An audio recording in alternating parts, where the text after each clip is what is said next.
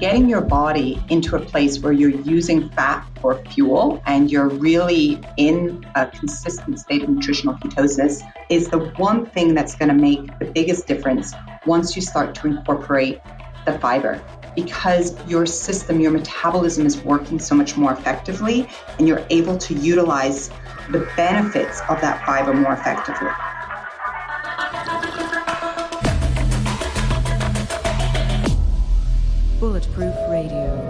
State of high performance. You're listening to Bulletproof Radio with Dave Asprey. Today's cool fact of the day is that drinking coffee or even its weaker cousin, mate tea, might keep your weight in check. Now, you're hearing me say this going, Dave, duh. I've read the Bulletproof Diet. Uh, you've talked a lot about caffeine and ketosis. However, this is a new study in rats and yes, we do have some metabolic similarities to rats being mammals. And yes, there are other differences. However, those studies are a lot better than no studies. And so they can illustrate a lot. But the study in rats from the University of Illinois suggests that caffeine can offset some of the negative effects of an obesogenic diet. Caffeine reduces the storage of lipids in fat cells by limiting weight gain and the production of triglycerides. Okay, this isn't coffee. This is just caffeine. Now, coffee may have its own set of superpowers separate from caffeine. But what they did in the study is for four weeks, rats got caffeine equal to a human drinking about four cups of coffee a day. Why they didn't just use coffee to get the full set of benefits, I don't really know. But at the end of the time, scientists found that rats that consumed caffeine from mate tea, coffee, or synthetic sources accumulated less body fat than rats who didn't get caffeine. In other words, could come from anywhere, but this is a caffeine specific effect. Rats that had caffeine from mate tea gained 16% less weight and 22% less fat than rats who got caffeine free tea. And mate tea is an herbal beverage that it's a stimulant in southeastern Latin American countries and it's got about half as much caffeine as a typical cup of coffee. And What's interesting is they found the accumulation of lipids in fat cells is really closely tied with weight gain and increased body fat in rats. And they said, regardless of its source, caffeine decreased the accumulation of lipids in fat cells by 20 to 41%. So, in true academic um, results, here's what they said. Study authors say the results of this research could be scaled to humans to understand the roles of mate tea and caffeine as potential strategies to prevent overweight and obesity. Now, I'm just going to be a little bit more straightforward because I don't have to worry about academic tenure. We now have more evidence than we did before that having some caffeine, but not too much every day, is probably damn good for you. And if you're not drinking coffee, it's because you're weak or maybe you don't metabolize caffeine well, but you know that doesn't mean you're weak. It just means that you're probably a bad person. All right, just kidding. Uh, on that note, seriously, uh, at this point, the evidence is in caffeine from all sources in small amounts before 2 p.m. for most people's biologies is a really good idea for huge varieties of reasons. And this is just one more little drop of coffee in the giant coffee cups worth of evidence that says that uh, this is good for you. And if you're one of those weird people who says, I'm going to give up coffee because I don't want to be addicted to anything, I would ask you to ask yourself if you do something every day that makes you feel really good, does it mean you're addicted to it? Because if so, I'm talking about exercise. You need to quit that too. Now, I will get off my soapbox. And then you're like, good God, is Dave talking about rats? He's talking about caffeine, mate. What is he going to talk about here? And here's the deal none of the above. I completely broke my foreshadowing habit as part of my New Year's resolution. And today, uh, we are going to have someone back on the show who cracked the top 10 all time favorite Bulletproof Radio episodes and has been there since her 2018 interview. I'm talking about interview number 477 Glow from the Inside Out Autophagy and Women. And today's guest is Naomi Whittel. She's an entrepreneur, leading nutritional expert, New York Times bestselling author for the first time with her book Glow 15. And someone who, if you heard the last episode, has this amazing background of just growing up in a super healthy household and still having a bunch of health problems. And she, like me, has been looking at the ketogenic diet um, since the early days. And there are problems, problems you've probably read about if you're a longtime reader of my blog, saying problems with intermittent fasting in women or problems with keto in women. Well, Naomi if you can't tell, is a woman. And she has written a whole book about, hey, here's what's going on with women and ketosis. Her new book is called High Fiber Keto, and it is completely in alignment with what I have found, even some of the products uh, that I've been making uh, with Bulletproof. So Naomi's going to come on to the show today and she's going to tell us about keto and women and fiber and stuff that you haven't heard. And we're going to completely just destroy the dirty keto cult that has been forming around the bulletproof principles and things like that. And I, w- I would say perverting them. With that intro, Naomi, welcome to the show. Oh my, Dave, it's so awesome to be here. And I have been waiting for this day really since we uh, did our last show. I just absolutely loved it. And um, I'm really excited to be here. You have such an amazing background in nutrition because um, you've started several of your own companies. You know, you were CEO of Twinlab, which is a, a very uh, a very well known supplement company. So you've really spent a long time figuring out uh, what people are are doing in sort of the the dirty back rooms of the food industry. Mm. Uh, mm-hmm. And because you've seen it firsthand, and you've also experienced it as someone who has been unwell and used nutrition to restore yourself. Uh, so I, I just love it that you've been working on all these levels uh, for uh, for so long, and now uh, what is the latest thing you're doing uh, as an entrepreneur? Because I mean, you, you, you keep starting stuff. What, what's your latest your latest gig before you get into your new book? Well, I I just in the past couple of months got out of my four year non compete. So I had four years where I couldn't do what I naturally have been doing, honestly, for about 25 years. So, um, what I'm doing right now is really truly um, focusing on the areas of my health and that of so many other women, um, specifically to help us um, adjust to this environment that we're living in, right? So there are there are macro trends that are going on right now, and and one of them has to do with safety. Like we are very serious as a society about safety, and we live in this sort of like, um, you know, fight or flight state. We talk about it all the time, yeah. and that is affecting the way that we perceive our environment, the way that we experience our family and our own health.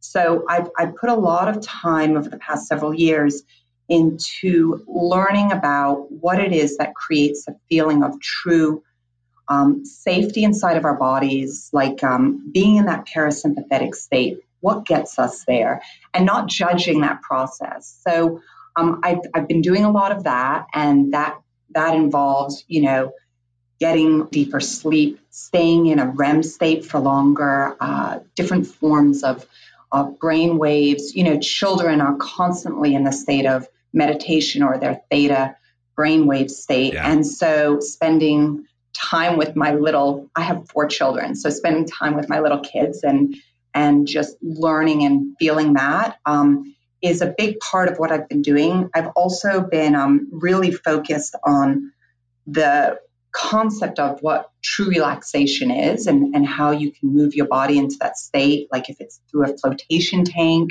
or um, whatever state we're sort of playing in. Um, and then this feeling of, of being truly calm. Again, they sort of like all fit together, but safety, relaxation, and calmness, and how we can how we can experience that, um, not just physically, but with our emotions. So moving away from this process of over consuming thoughts yeah. you know if we're having 60 70,000 thoughts in a day and it's just moving very very quickly and getting down to a deeper level of okay these are the emotions that I'm experiencing and how do I really create the states that will allow me to experience the most well-being and so this process of writing high fiber keto was exactly that and just looking at these three sort of states from a nutritional perspective. It, it's amazing that you're saying, oh, what am I doing as an entrepreneur? Oh, I'm working on making my biology work better. I, I've said for a long time when I go on you know a business podcast or something, your company is a reflection of your own energy state, uh, and if you're not managing your stress and you're not managing your your biological integrity, it'll show up somewhere uh, in your life or in mm-hmm. your company. And a lot of the 40 years of Zen work is around that, that sense of safety. And what you find is a lot of entrepreneurs are actually outperforming as entrepreneurs because they don't feel safe. so right. it's like I was bullied in seventh grade. So now, yeah. you know, I'm going to be a mixed martial artist and I'm going to be an online bully and uh, I'm going to start a company and I'm going to dominate the world. And like maybe you should just get a good night's sleep and then you can start a company and help the world. It's a very yes. different mindset, but I, I see it all the time. And so you're you're taking it from your perspective and, and saying, all right, like how do I work on that front? And writing books is meditative because it makes you really go deep. Uh, but what you're talking about is fascinating because in the the bulletproof sort of teachings, you know, the stuff I, I came down to, there's these three things, and longtime listeners already know this. If you're a new listener, your mind will be blown. There's fear. So our bodies will do stuff to keep us alive and things that we think are going to kill us. Mm. Then is food because we're worried about famines, right? And then is reproduction because if you don't reproduce the species, we all die. Uh, and then you know, after that is is friends. But you're very elegantly in what you just said, mixing together the fear thing and the food thing.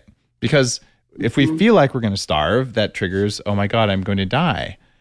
What is the role of, of keto in women in modulating sympathetic and parasympathetic balance? Uh, such a great question. I think as a woman who was seriously um, addicted to sugar, and would experience my blood sugar going all over the map, um, insulin spikes, and I and I got there over time, cravings.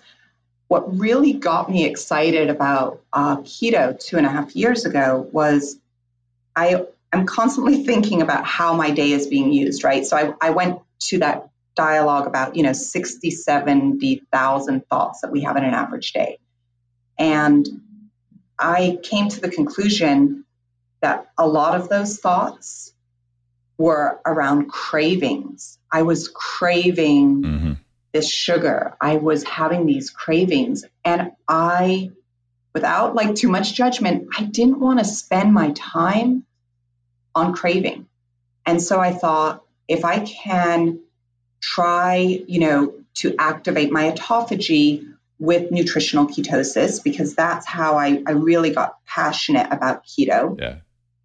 If I can activate my autophagy by getting into this state of utilizing my ketones and using my own body fat as a source of fuel instead of using the sugar as a source of fuel, how much more free time will I have in the day to be a better thinker.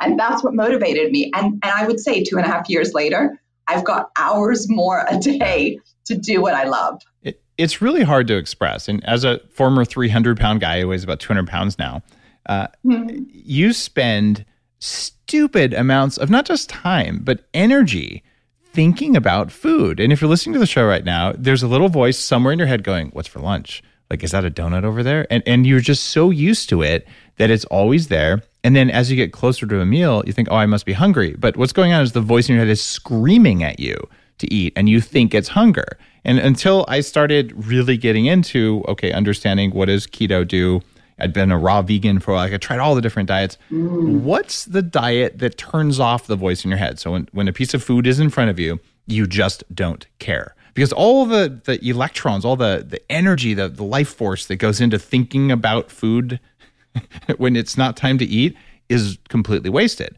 And if it returns to you, the number one place it goes, and this comes out of Headstrong, it goes into emotional regulation. Like it lets you mm. act the way you want to act around your kids, around your board of directors, around mm. people in your community. And otherwise, if all your energy is going towards your cravings, you're probably more likely to snap at someone or do something that you wish you hadn't done, including eat the donut. Um, is it different for men and women, though? I think as a woman, um, so much of our emotional needs are being charged up by the food, right? So men are, in general, you know, in my in my impression, um, less concerned about weight, for example, I feel than women are. when you say that. and I'm not saying it to judge you. I'm just saying, like, so my observation, my observation is, you know, most women are really in a self-conscious place about their bodies. And you you know my background. You know, no. Share share with listeners, but I actually don't agree with you. But tell us your background, and then let's go into this. A little okay, so let's so yeah, let's totally go there. Um, so for me, I am French and I'm English, and I grew up with the French culture because my mother's French, and I spent most of on my summers I'd be in the south of France with my cousins and with all the kids, and like that is how I grew up. And as a French woman, we have a very different perception, perspective about our body, about beauty, about sexuality, um, yeah. about many, many, many facets of romance, love, sex, all of it, right? When I moved to this country, I was I was about almost 12 years old, and um, I, I may have told you this, but my my French grandfather is a quantum physicist, and he was teaching at Columbia University. And I got out of the car on 116th and Broadway. Um, and I looked around as this like preteen and I saw how wide the sidewalks were and how tall the buildings were and how big the cars were. And in my head, having grown up in the UK where everything is like itsy bitsy tiny, yeah. I thought, wow, I'm going to really like make stuff here. I'm going to build things. I didn't know the word entrepreneurship, but I knew that I had an environment where I could expand and I didn't know how big I was going to be able to grow.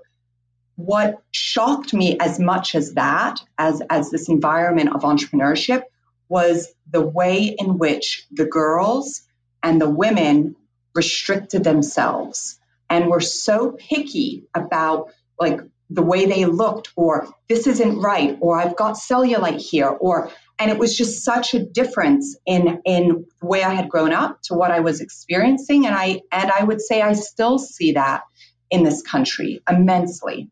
So so if I paraphrase that, sort of the, there's a French focus on sensuality and and mm. feelings and and you can have a sexiness that's that's a felt sense versus an optical like a, a how it looks Correct. versus how it feels. And am I translating yeah. that the right way? Beautifully okay. and perfectly. Now, it's stereotypical to say, oh, you know, guys care less about how they look. And this might have been true in the 1970s. And I was born when we had 5% obesity in the country. And right. I can tell yeah. you, having been a fat guy, you know, a fat teenager, uh, fat in my 20s, uh, every time you wake up and you're like, oh, here's my 46 inch waist. And you're like, well, these pleats, you know, hide the, the uncomfortable rolls there whether you're single or not, uh, you really you know it when you're fat if you're a guy and you don't like it. And if you're like, oh, I'm married, I have kids, you know, whatever, it's less of a priority. I don't have to go attract a mate. You still uh, you want to feel attractive. And I feel like social media and all that sort of stuff is having an effect on, on guys. And I tell you, when I wrote the Bulletproof Diet, um, I've had I don't know ten thousand uh, people reach mm-hmm. out over different channels say, Dave, I lost 20, 40, uh, you know, 70 pounds and it and it didn't hurt and I didn't have cravings all the time and my life has changed because I look the way I wanted to look and I feel the way I wanted to feel. So it's 1st mm-hmm. for guys. I think we care about our energy levels, but it feels really good to look in the mirror and go, "Wow, I actually have ribs." You know, they don't stick mm-hmm. out, but I can see them. I remember the first time I saw my ribs, and so guys care, but we're not supposed to care. So we often right. say we don't care, yeah. but honestly, most guys like, "Hey, do you want to be the weight that you were when you were in high school, uh, the way I am, or do you want to be that extra 30, 40 pounds, but uh, you still look pretty good with your dad bod. You guys don't really want that. We really don't. So, you know, give us credit there. We, we like to look good for our women. Well, you know, there's a lot of data that talks about the confidence code. Like, um, yeah. there's a book on the confidence code. Claire uh, Shipman wrote that, uh, co authored it. And I just find that being able to stop obsessing around food and carbohydrates and um, getting into this place of, of keto where my mind was able to focus on things that I really cared about made a huge difference in my personal confidence. But the ketogenic diet, I think what you asked about, you know, for women is a very different experience. Okay. And we have been, you know, so trained to think, okay, this weight, the weight that I was in high school, is the weight that is my best weight potentially. And I should stay that way for the rest of my life. And if I'm not meeting that, well, then there's something that I'm not doing that's right, or I'm I need to eat more low fat, or I need to cut my calories. And it's all about constricting and saying no and getting more and more and more strict, which again is like a very big difference between my personal upbringing uh, and being uh, a woman that grew up in in Europe. So yeah. I think more than anything, what makes keto hard for us as females is a lot of that negative press that's out there or the confusing messaging around safety. It's not safe. It's not good. You know, you this is going to hurt you.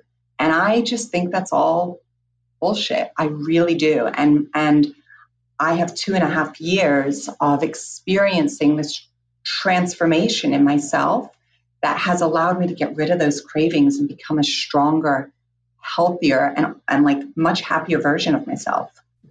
My experience of working with with women on keto, or my first book was on fertility, and like really yes. went into the details of, of women's hormones. My wife's a medical doctor and all that, uh, so this, this does come from a position of knowledge. Of course, is that women do on a monthly basis have changes in energy demand that are, are just driven by biology. You have a monthly cycle. Mm-hmm. So there's times when, well, it's going to be harder to be in keto or I, I just need more rest. And I've had lots of mm-hmm. podcasts you know, with female Olympians and hormone experts right. and things like that. So energy demand varies pretty substantially uh, for women, more so than men on an average month. Uh, so our, our, our curve is relatively flat and a woman's curve is more cyclical uh, mm-hmm. for how you're going to feel and what energy is demanded, which means women on average are going to notice these changes in energy uh, more more severely than men are. And when you are on a diet that contains the wrong kind of energy or not enough energy, uh, mm-hmm. uh, as a woman, well, calories are energy. So if you either can't metabolize your energy or you just don't have enough of it because you're eating a, a, vegan, you know, low calorie, you know, I had some kale today, right. aren't I a good person kind of diet.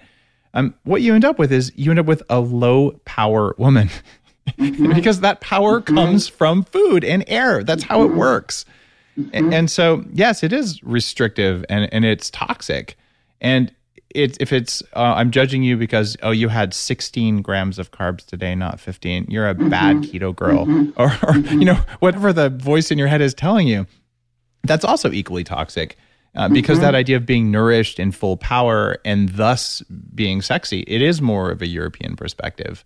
What's your take on when you use keto to get abs as a woman? What's that doing for you? Oh, I love I love this question. Um, so I am very excited about becoming like a whole woman, right? So, how do I optimize my own biology? Every day is a chance to renew. And so, philosophically, I'm of the mindset like this daily renewal process, yeah. if it's through keto diet, if it's through mindset, if it's through exercise, if it's through love, whatever that is, this daily renewal, this activation of autophagy, these sort of things are um, all the different systems, the whole body metabolism. Like, right? Metabolism is not just about energy in and energy out. There's brain metabolism. I mean, you talk about it all the time. There's this whole body. Yeah. And I think, you know, I'm aspiring to be a whole woman. And so when I think about my abs and I look at my body's composition, keto is about, for me, becoming strong. And I can just look at keto primarily as a source of energy, or I would say a source of fuel. So I'm choosing to use nutritional ketosis, the fat that I'm consuming, as my primary fuel source. And I'm then utilizing the ketones, right, to provide this energy inside of my body. Yeah. Um, and I'm very, very passionate about ketone bodies and and and the science that's really building around them right now. But as it relates to my abs, what I did after about a year of being into keto is I stopped thinking about the number on the scale. I got off my scale. And and Dave, prior to that, yeah. I was in about three or four years of of training where my coach had me on the scale every single morning. So wow. once I stopped that, I literally got off the scale I haven't, I actually haven't gotten back on it. And I started thinking about what is my body composition, right? Like, what is that? And how much protein do I need to meet this muscular demand? Because guess what? I'm doing handstands, I'm doing strength and conditioning three or four, typically four times a week. And I am becoming a whole woman through strength, through muscularity, through utilizing the fat as my primary fuel source. So the abs are a side note. Yeah. And the strength is the focus. And I don't get strong unless I make sure that I get enough protein, for example. And that has to be balanced with making sure that I'm getting enough of the good fats because we know what can happen with protein. So do you actually have abs? I do. Yeah, I'd be happy to show you. And you've had four kids. I so I have four children. I gave birth to the first one. Okay, I needed to read your wife Lana's book very early on. Um, I I had trouble conceiving after my first child. Got it. Okay, so so you had uh, you had you've had one child though, and you still have abs. Uh, and, uh, and I'm 46. I, will be 46, 46, in in about two months. Okay, so we're we're about the same age. Mm-hmm. All right. Now, uh, did those abs I mean, are, are they there usually? Or do they go away some days? Like, let, us be really straightforward because not a lot of women totally. have abs unless they're on restrictive diets, right? And there's different genotypes and all that stuff. But it, mm-hmm. it, feels like if you have enough DHA, you might not have abs a lot of the time. Right. So um, that's a that's a really good a really good point and a really good question. So um, I have abs most of the time. I wouldn't say that it's all of the time, um, but again, you know by focusing on this daily renewal process, I never restrict myself. I, I just, I don't believe in it. I believe in, in strengthening, right? So if it's making sure that my health is strengthened through the meditation work that I do, yeah. through the nutrition that I bring in, through the right amount of protein, like I'm consuming over 100 grams of protein, 110, 120 grams of protein most days. And that number changed, right? It used to be like 0.8 grams per kilo. But once you get into your 40s as a woman, you're in a different place. And in your 30s, you know, thinking about your, we need to be thinking about our hormones to your point at a very young age. My daughter is 17. I'm getting her tested this year to see where her hormone levels are at. Will she ever go on the pill? Not on my watch, right? Like those things will yeah. not happen. But um, our hormones as a woman and our abs and and nutritional ketosis, they all sort of go hand in hand, and it's about this holistic 360 approach. Uh, all right. So you have them most of the time. And I, I just, I, I, see so many women, they, they desperately want abs. And, and like, actually, I don't think that's probably going to go along with the hips and the breasts and the cognitive state that you want. Because when you get that lean, uh, quite often it's too lean for longevity. Mm-hmm, and mm-hmm. and you know you can surf that line and it can feel really good. Uh, but I, I feel like sometimes there's such a focus on that um, that it That's right. You know, whether it's from keto or you know some kind of plant based uh, non functional long term diet, they're they're both non functional. if if you're so to go on if you're, you're yes. going like full keto or like full vegan uh, for for a year, I don't care if you're a man or a woman, you're probably going to hate your life at the end of it because neither one of them works. Uh, and and that's why when, uh, in fact, that's why I endorsed high fiber keto. There's a, a quote on the jacket from me because, um, the deal is we're missing. You got to have a ton of vegetables and be in keto some of the time. Mm-hmm. walk me through what fiber does, um, both for abs and just for women and for men, and why that's a part of keto. And we'll talk about Inner Fuel, probably the the fiber supplement that I use. I love that. So before we go away from abs, I want to take okay. us to another part of the body, and it's the part of the body that I focus on. And you're gonna you're gonna giggle when you hear what what um what I call them. So we're we're, we're talking about our six pack, we're talking about our abs, blah blah. blah. What I care about are my cakes, and those are my glutes. Your cakes. That's what my coach calls them. And she and I, like today, we were deadlifting in the in in the gym, and we were laughing because when our glutes are strong, when they're firing, when you're experiencing that as a woman yeah. and your whole post chain is working, you know, it's working, it's firing, your body is in such a better place from a hormonal perspective. You know, it's like really thinking about where your testosterone levels are as a woman. In my 40s, this is a huge focus. We've spoken about it before. But again, I, I, am not so focused on the abs, but I am very much focused on the glutes or the cakes. So I just want to sort of put that out there. I uh, I'm with you there from a metabolic activation. Yeah. Your abs are tiny little muscles, and you can really only see them when you're exceptionally lean. But your the amount of muscle mass in your butt, whether you're a man or a woman, is really important for how you mm-hmm. process sugar and ketones, uh, and just how how you show up in the world, how you're grounded. So um, more more squats for all of us. Uh, So, so fiber is um, a very important piece in the nutritional ketogenic diet because, to your point, you know, it's easy to go off track and not support your microbiome that the way that we need to. Um, it's easy to, you know, have issues with, um, you know, too much acidity in the diet, and at the end of the day, my entire life, I've eaten mostly vegetables as my as my main source of nutrition, and I've gotten very excited over the past decade around um, micro herbs and um, like I love love love broccoli sprouts because of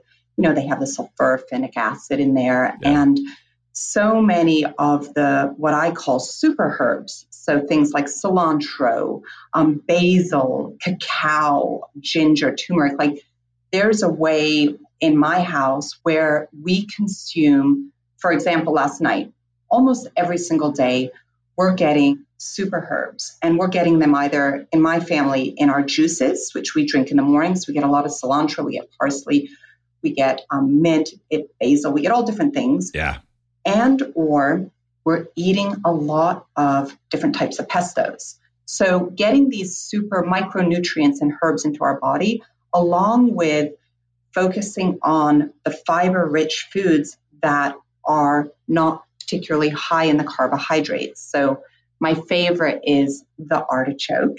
And that's what's mm. on the mm-hmm. on the front of my book. And you know, the, the artichoke is rich in prebiotics, and we know that prebiotics are probiotics' favorite food. So if you want to make your microbiome happy, provide it its favorite food.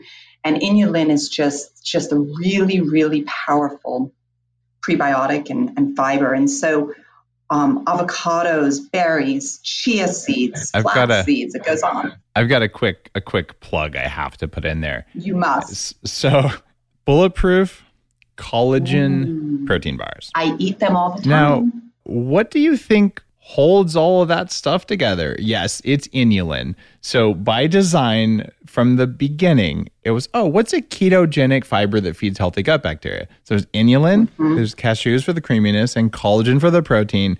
Uh, and there's some brain octane or XCT oil in them as well for the ketones. But the fact that I never really talk as much about the probiotic and the fiber side mm-hmm. of those um, in part is because, uh, and you know this because you've worked in the supplement business. There are certain things that feed good bacteria yeah. that are ketogenic that are not actually considered technically a fiber, even though they function as a fiber. Where there's actually regulations where they say you're not allowed to say that's a fiber. You have to say it's a carb. You're like, but it doesn't actually get digested like a carb. Right. It's ketogenic, and you're not allowing me to call it a fiber, even though it is a fiber.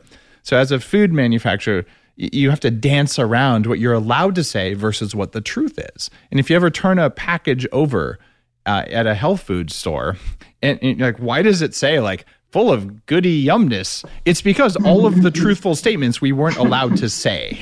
But thank you, First Amendment and all that stuff, I can tell you there's a reason inulin is in those bars. And there's a reason yeah. you know, that you're talking about inulin right now and why you have artichokes on the cover, this precious mm-hmm. fiber. So you were saying other sources of inulin, which is one of the types of fiber. What are the other places to get them? Oh my gosh. I, I, and I love that you just communicated that because I think everybody who's listening to us today can go into their, you know, pantry, wherever in their fridge and start seeing inulin in different places and then bringing more yeah. inulin into their into their life, into their diet. And um, like you said, where you've got the collagen, the MCT, I mean, it's just like there's a reason when I eat one of your bars, and by the way, they are in my house at all times. Thank you. I feel good. And it's it's this powerful combination. And so again, I mentioned to you, you know, for me it's about becoming this whole woman and and optimizing my own biology. So as a woman, you know, like on the front of my book, I'm juggling some artichokes, but that's to me like a metaphor for a woman in her mid 40s, what our life looks like. We're juggling. We've got too much on our plate. There's too much stress. There's a lack of safety. We can't relax. Yeah. You know, like self care now is something that we have to do. Like we have to set aside time for self care and things like that. And so I'm always looking like, how can I quickly optimize my day, my own, my own health, my own biology, and artichokes that are rich in inulin do that. Avocados that have, you know, they've got the fiber in them. Um, again, you know, berries with all of the polyphenols and the fiber that's in those. Yeah. Chia seeds, um, hemp seeds are another really good source. But I think in general, this this accumulation of the right types of fiber, 90% of us are deficient. Dave, you know, we're just not getting the fiber. And if you're on the keto diet, it's probably worse, right? Oh, it's so much worse. And so many people think you just don't need it yeah. when you're doing um, the ketogenic diet. But I fundamentally disagree. I mean, fiber and the ketogenic diet, they both lower blood sugar. They both lower blood pressure. They decrease weight. They improve our digestion. They support the microbiome. I mean, they work so beautifully synergistically. And I think that gives like almost a, a 10x effect to our metabolism. What if there was a way to feel younger for longer? Well, there is. Your body needs something called the NAD plus molecule to help you age well. When you're young, your body makes a lot of NAD plus, and that helps you make energy. It helps you keep your DNA healthy, absorb nutrients well, and it protects your cells from stress. But once you hit about 30, your NAD plus levels start to drop. The good news is that longevity scientists have found some things that can help, like niacin, niacinamide, and Niagen. They help your body make more NAD plus even as you age. All three of these are in an amazing formula called Qualia NAD plus. Check out Qualia NAD Plus risk-free for up to 100 days at neurohacker.com slash Dave15 to save an extra 15%. That's neurohacker.com slash Dave15, Qualia NAD Plus. It's what I use. When I put together the Bulletproof Diet, I mean, keep in mind this book came out in 2014, and you know the diet was a couple years uh, in the making before that and experimenting I did a, a three month period where I ate essentially no fiber, one serving of broccoli mm-hmm. a day, and the rest was just meat and fat uh, mm-hmm. to get as mm-hmm. close to an Eskimo diet as I could reasonably do. And it wrecked my sleep. It wrecked my gut uh, microbiome. It, it did not do good things for me. And I see all these dirty keto people out there saying, you know, just you put in some milk protein isolate in, you know, whatever kind of you know, stevia soaked NutraSweet, whatever, and you're like, wow, it, it doesn't taste good. And if you do that regularly, your gut bacteria doesn't go there, but saying wasn't a carb, so I'm a good person. And you you take that, it wrecks your gut bacteria. So then the bulletproof diet template is a plate covered in vegetables, but not starchy vegetables uh, mm-hmm. uh, most of the time. And you add some ketones with brain octane, and you put a little bit of grass fed uh, meat on there for your protein, and that's sort of the template. But over time, I found I could not get enough vegetables when I traveled. Like, like try to get a plate of artichokes at a restaurant and you get like two yeah, of them right. and it's $32 yeah. and they're dipped in mm-hmm. some sort of aioli that's made of soybean oil and MSG.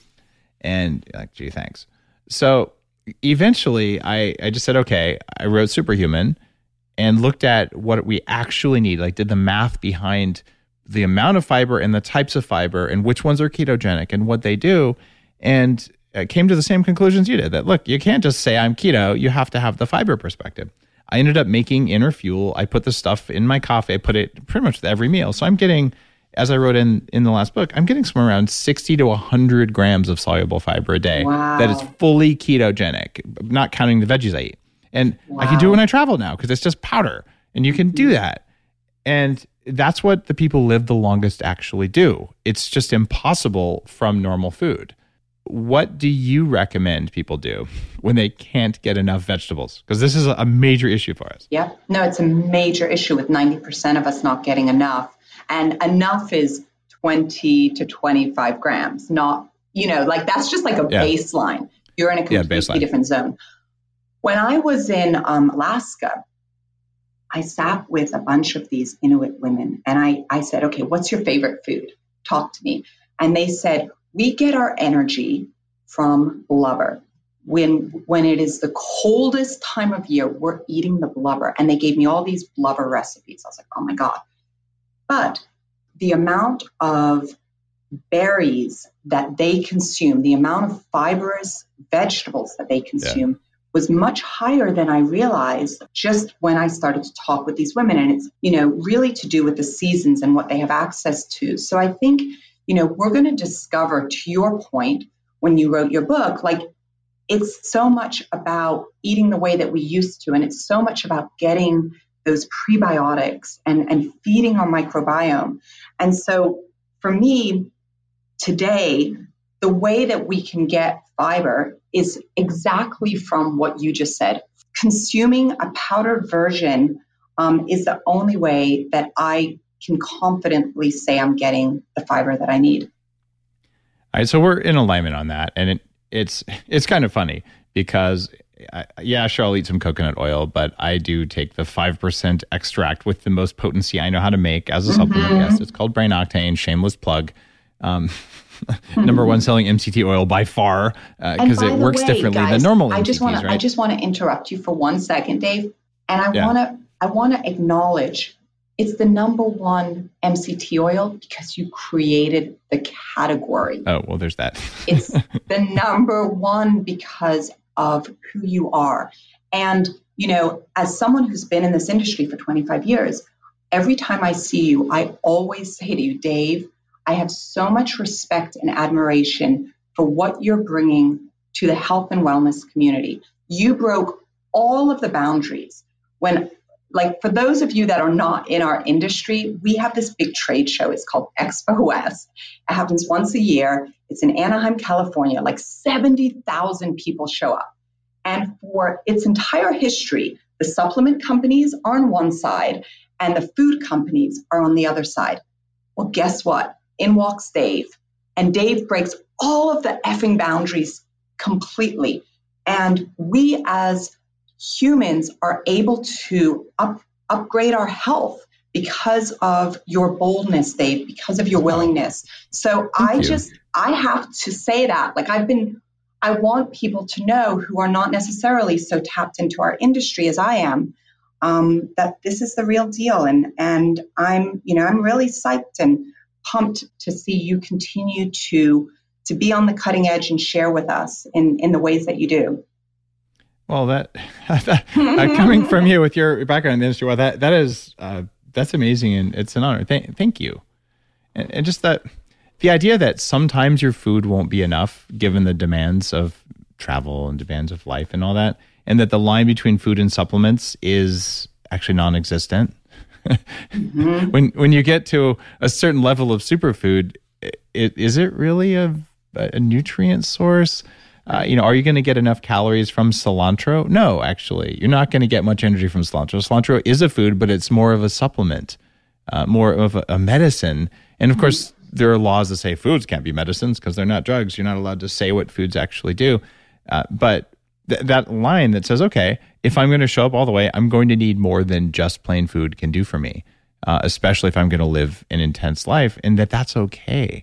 Uh, so for me, I don't know how to do what I do uh, if I wasn't allowed to cheat and get uh, fiber from stuff that I put together, and I had to get mm-hmm. all of my uh, C8 MCT brain octane from coconut oil because I would throw up from eating that much coconut oil because it takes like 20 pounds of, co- of coconut oil yeah. to make one pound of brain octane, right?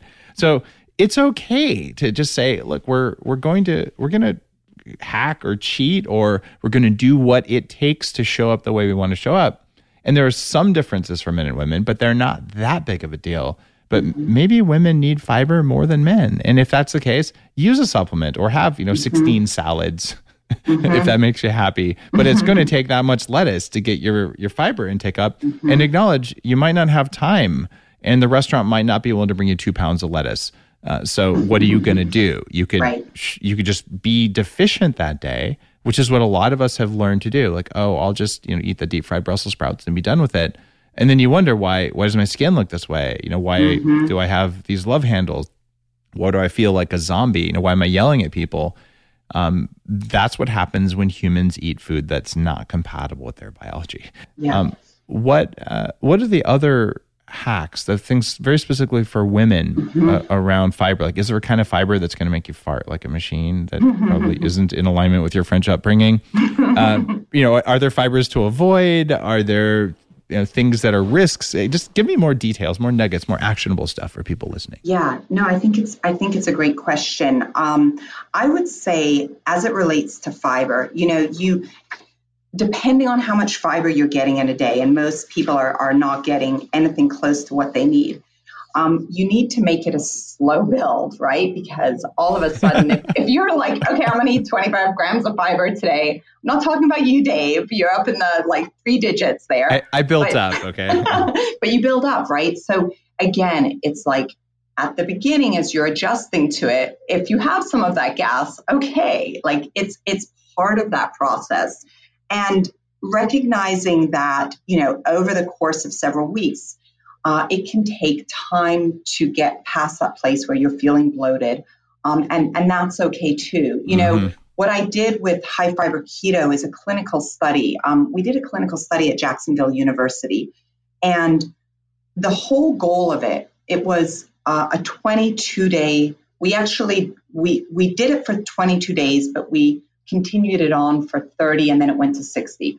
But what we wanted to see is within those first 22 days, if and it was only done on women, right? Because in in the scientific community, you spoke about it earlier, because as women we deal with menstrual cycles. We we have the hormonal complexities. We are complex. Yeah. What's happened in the scientific community is women are not included in as many studies because it makes it so much more difficult. And so I would say, as a woman in 2020, we're at a place where there's almost like a scientific black hole for our health. And that's changing and that will continue to change, but we're in the early stages. So this study that we did was done just on women. And we looked at, you know, did they have metabolic syndrome? What were their disadvantages? Yeah. We didn't provide them with their meals. We said, here are the boundaries. We want you to get into nutritional ketosis. And then we did a, a huge gamut of tests. Well, only 60% of the women were able to get into nutritional ketosis in those 22 days. So I would say, as it relates to fiber, yeah. and this is fundamentally about nutritional ketosis, and fiber goes on top of it, getting your body into a place where you're using fat for fuel and you're really in a consistent state of nutritional ketosis for a period of time is is the one thing that's going to make the biggest difference once you start to incorporate the fiber. Because your system your metabolism is working so much more effectively and you're able to utilize um, the benefits of that fiber more effectively. So think about with fiber optimizing your metabolism. Like that's the whole thing in my mind um, when I look at at, at fiber. Yeah. And I would also say that the sources that I gave you of of you know the fiber rich foods, like I have so many, probably over 50 recipes that are fiber rich, where you're getting 25 to 35 grams of fiber every single day. Where the fiber is coming from. Is it soluble or insoluble? The inulin is is is to me a really big play on it as well. Yeah. Um, so it's simply adding a teaspoon of chia seeds to your breakfast. Like we have breakfast puddings that have the chia seeds and things like that. Um, it's just understanding in part what are the vegetables that have like a dual action. So a cruciferous vegetable is a super powerful way to get a lot of the good fibers where you wouldn't necessarily think about it. It also activates autophagy. When I look at hydration and how that relates to fiber, right? So when we go into a nutritional ketogenic lifestyle, already we're messing with our electrolytes, our sodium levels are usually way off. And if you can incorporate the right amount of hydration, and I would say it's not from eight glasses of water, it's from gel water, it's from cucumbers and celery and things that have like 70% water, and you're getting yeah. that hydration deep into your cells. That also really helps with utilizing fiber in your diet. So, gel waters, super hydration. I know I'm hydrated. I don't count the amount of water I drink every day. I count the amount of times I go pee. And I have to be going at least six times. And we talked about that um, before. Yeah. And then I know that my body is is fully hydrated. And then I'm always focusing on the right amount of electrolytes. Am I getting the minerals? You know, celery has a ton of sodium, which I'm looking for. We talked about broccoli and, and, and the sulfuric acids. So it's it's really complementing the fiber with these micronutrients and this gel water to incorporate higher levels of hydration. When you talk about gel water, uh, for people listening, we're not talking about like the electrolyte gels or stinger mm-hmm, packs or mm-hmm. anything like that. We're talking about exclusion zone water. Yeah. Um, this is water that would be found inside of vegetable juice. And um, Bulletproof actually funded research uh, with uh, Jerry Pollack um, from the University of Washington. Yeah. Uh, it was actually a, a, pretty a large amount of money by, uh, by, by Bulletproof research Aww. standards on this new form of water. And what uh, he found was that some of the largest amounts of that gel water, the exclusion zone water, um, that he's ever seen came from, get this, small droplets of butterfat, i.e., ghee, mm-hmm. suspended in water. So, yeah, this is one of the reasons bulletproof coffee works, in mm-hmm. my understanding of this. This mm-hmm. is why mm-hmm. the Tibetans blend their yak butter mm-hmm. tea in a butter churn, even though they don't even have mm. running water a lot of the time. It's because when you get tiny droplets of fat, you make more of the gel waters. So, I mean, my my morning routine, I make my bulletproof coffee and I put in two big scoops of InnerFuel. Now I've got mm-hmm. a huge amount of exclusion zone water. I got my polyphenols yeah. from the coffee and I've got my InnerFuel and I just got my fiber up a lot. But here, here's a awesome. question. You might know the answer to this. No one's been able to answer this. Mm. I do that. So I know that bulletproof intermittent fasting still keeps you in a state of autophagy where you have the fats, but you have no protein mm-hmm. and no carbs mm-hmm. whatsoever. Mm-hmm. And I've talked to Siim Land about it, and you get some people say, "Oh, that's not really fasting." Whatever. Like it is really fasting, and it's fasting that doesn't hurt and raises your ketones higher. Different types of fasting, sure. Mm-hmm. What no one can tell me, unless you can, if I add these fibers in the morning, and these are fibers that do not raise insulin, fibers that only get eaten by gut bacteria. Is that a fast metabolically? Certainly, it's not allowing my gut bacteria to chill because they're happy as clams. But is is, is that still a fast? So I told you uh, when we first started our conversation, I'm here in the Innovation Institute at the University of Florida in Gainesville. And the good news is I have a ton of PhDs right around the corner. So I will give you that answer from um, a, a scientific standpoint after this because I don't know okay. that answer. If you're getting no one has fibers, been able, are you are you still yeah, in a state I of? I don't know, but someone's got to know. So maybe you can hook me up with oh, the right we're gonna, researcher. We're gonna get that. Yeah, I'm gonna get that answer for you. I mean, I think for people okay. like you and me, we're we're much more of the generalist, and so we have access to hundreds of researchers, thousands, right, throughout the world that are spending their life dedicated to one specific topic. Like when I when I had the privilege of interviewing Yoshinori Ohsumi, the Nobel Prize winner for autophagy, I was in Tokyo. Yeah. And it was the most remarkable day. I, I I've told you how much I love that.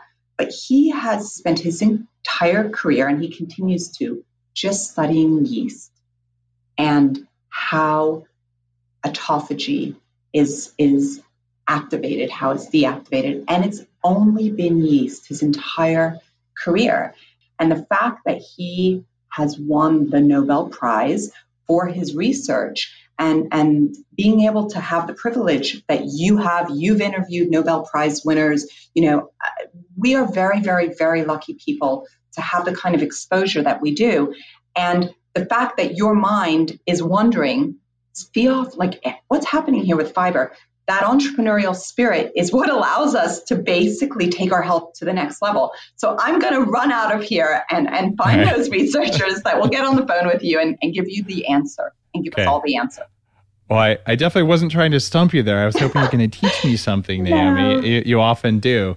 But that the point that you've made in your book, and this is one of the first books to really make the point um, very uh, succinctly to the point, and whether it's it's specifically for women or for men, is that look, if you're going to be on keto for long periods of time, I'll tell you straight up, do it cyclically, mm-hmm.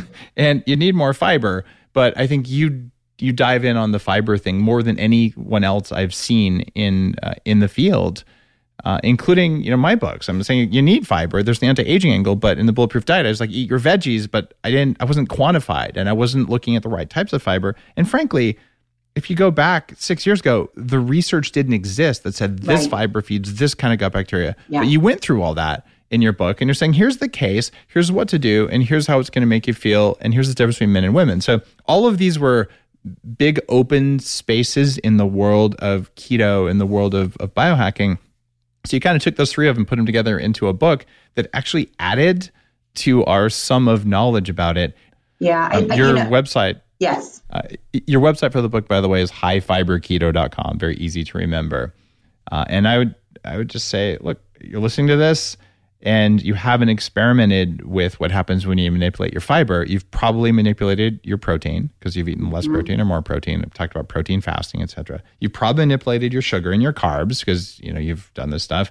But have you looked at the type and composition of the fiber in your diet and seen what that does for you? If you haven't, that was that's probably the missing leg. And this is the book you want to read: highfiberketo.com from by Naomi Whittel. Uh, Naomi, what did I not ask you that I should have asked you in our interview today? I think you asked everything. I mean, I would just add one thing. You know, I'm I'm very proud of the fact that, like, both with Glow15 and with High Fiber Keto, I did a clinical study, and um, it was both of them were done exclusively on women. And I, I fundamentally believe that we as women um, we need more science. We need more. And I love that you're married to a physician. And um, I think, you know, the more we can support women's health and, and longevity and increasing the level of boldness that some, you know, that, that we see out there in the world, the better off we are. And I'm excited. I'm just excited for people to start playing with how much fiber do I actually want to be consuming on a daily basis? Do I want to be like Dave? Like, what will that do for my longevity and what Just will that do for my health?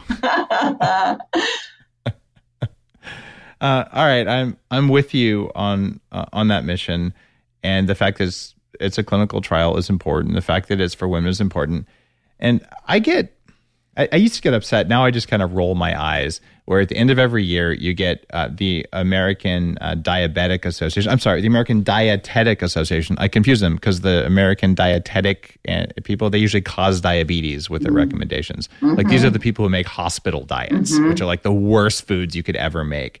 Um, well, they always come out and go, oh, this is the keto diet's the worst diet based on nutritionists. I'm like, that's funny because the people I know who go on it find that their mood stabilizes, their cravings go away, they lose weight, they feel really good, uh, and it's uh, it's pretty amazing. Um, and so I I just feel like that's just junk. Uh, and so we we can do better than that. And I I really hope that your book helps people to see that. So the science is behind what you were doing. You did a clinical study, you did it specifically on women. And here's the deal if you go on dirty keto, whether you're a man or a woman, you will hate your life in 60 days. it's going no to happen. Question. Right. Uh, if you do cyclical keto, you eat enough veggies, you add your fiber, you can do it for years and you'll look younger, you'll feel younger, you'll look better. Like everything gets better. So you can't just say keto. It has to have the nuances. You can't do keto with corn oil and fake sweeteners and pork rinds and say, oh, look, and, and some cream cheese. And it, it doesn't work. You'll lose half your weight, but then you'll feel like a zombie and you'll have like bad skin.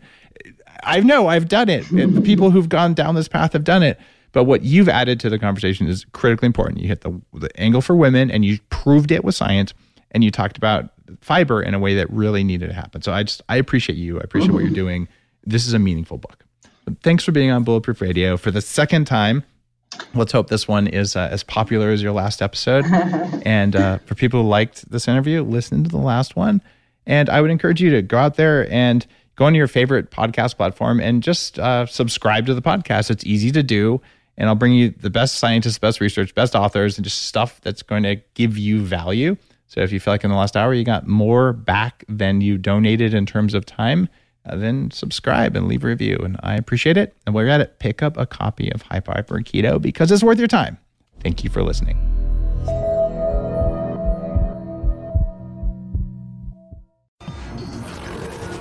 The Human Upgrade, formerly Bulletproof Radio, was created and is hosted by Dave Asprey. The information contained in this podcast is provided for informational purposes only and is not intended for the purposes of diagnosing, treating, curing, or preventing any disease. Before using any products referenced on the podcast, consult with your healthcare provider, carefully read all labels, and heed all directions and cautions that accompany the products. Information found or received through the podcast should not be used in place of a consultation or advice from a healthcare provider. If you suspect you have a medical problem or should you have any healthcare questions, please promptly call or see your healthcare provider. This podcast, including Dave Asprey and the producers, disclaim responsibility for any possible adverse effects from the use of information contained herein. Opinions of guests are their own, and this podcast does not endorse or accept responsibility for statements made by guests. This podcast does not make any representations or warranties about guest qualifications or credibility. This podcast may contain paid endorsements and advertisements for products or services. Individuals on this podcast may have a direct or indirect financial interest in products or services referred to herein. This podcast is owned by Bulletproof Media.